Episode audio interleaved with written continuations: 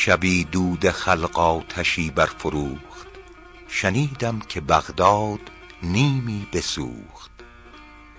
یکی شکر گفت اندر آن خاک و دود که دکان ما را گزندی نبود. جهاندیده ای گفتش ای بوالهوس تو را خود غم خویشتن بود و بس.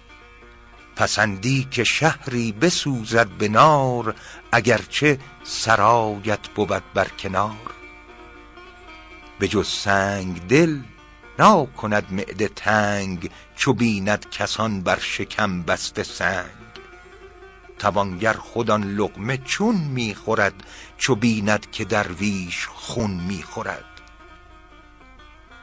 مگو تندرست است رنجور دار که می پیچد از غصه رنجوروار سبک دل چو یاران به منزل رسند نخسبد که واماندگان از پسند. دل پادشاهان شود بارکش چو بینند در گل خر خارکش. اگر در سرای سعادت کس است ز گفتار سعدیش حرفی بس است. همینت بسند است اگر بشنوی که گر خار کاری سمن ندروی. خبر داری از خسروان عجم که کردند بر زیر دستان ستم. نه آن شوکت و پادشایی بماند نه آن ظلم بر روستایی بماند. خطا بین که بر دست ظالم برفت جهان ماند و او با مظالم برفت. خنک روز محشر تن دادگر که در سایه عرش دارد مقر. به قومی که نیکی پسندد خدای دهد خسروی عادل و نیک رای. چو خواهد که ویران شود عالمی نهد ملک در پنجه ظالمی. سگالند از او نیک مردان حذر که خشم خدای است بیدادگر. بزرگی از او دان و منت شناس که زایل شود نعمت ناسپاس.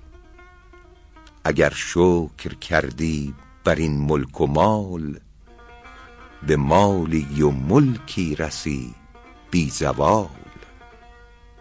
نه خود خوانده ای در کتاب مجید که در شکر نعمت بود بر مزید. وگر جور در پادشایی کنی پس از پادشایی گدایی کنی. حرام است بر پادشه خواب خوش. چو باشد ضعیف از قوی بارکش. میازار عامی به یک خردله که سلطان شبان است و عامی گله.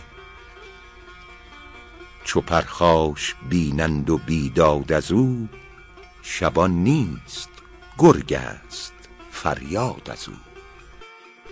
بد انجام رفت و بد اندیشه کرد که با زیردستان جفا پیشه کرد.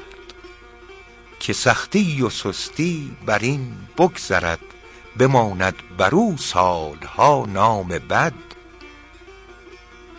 نخواهی که نفرین کنند از پست نکو باش تا بد نگوید کست.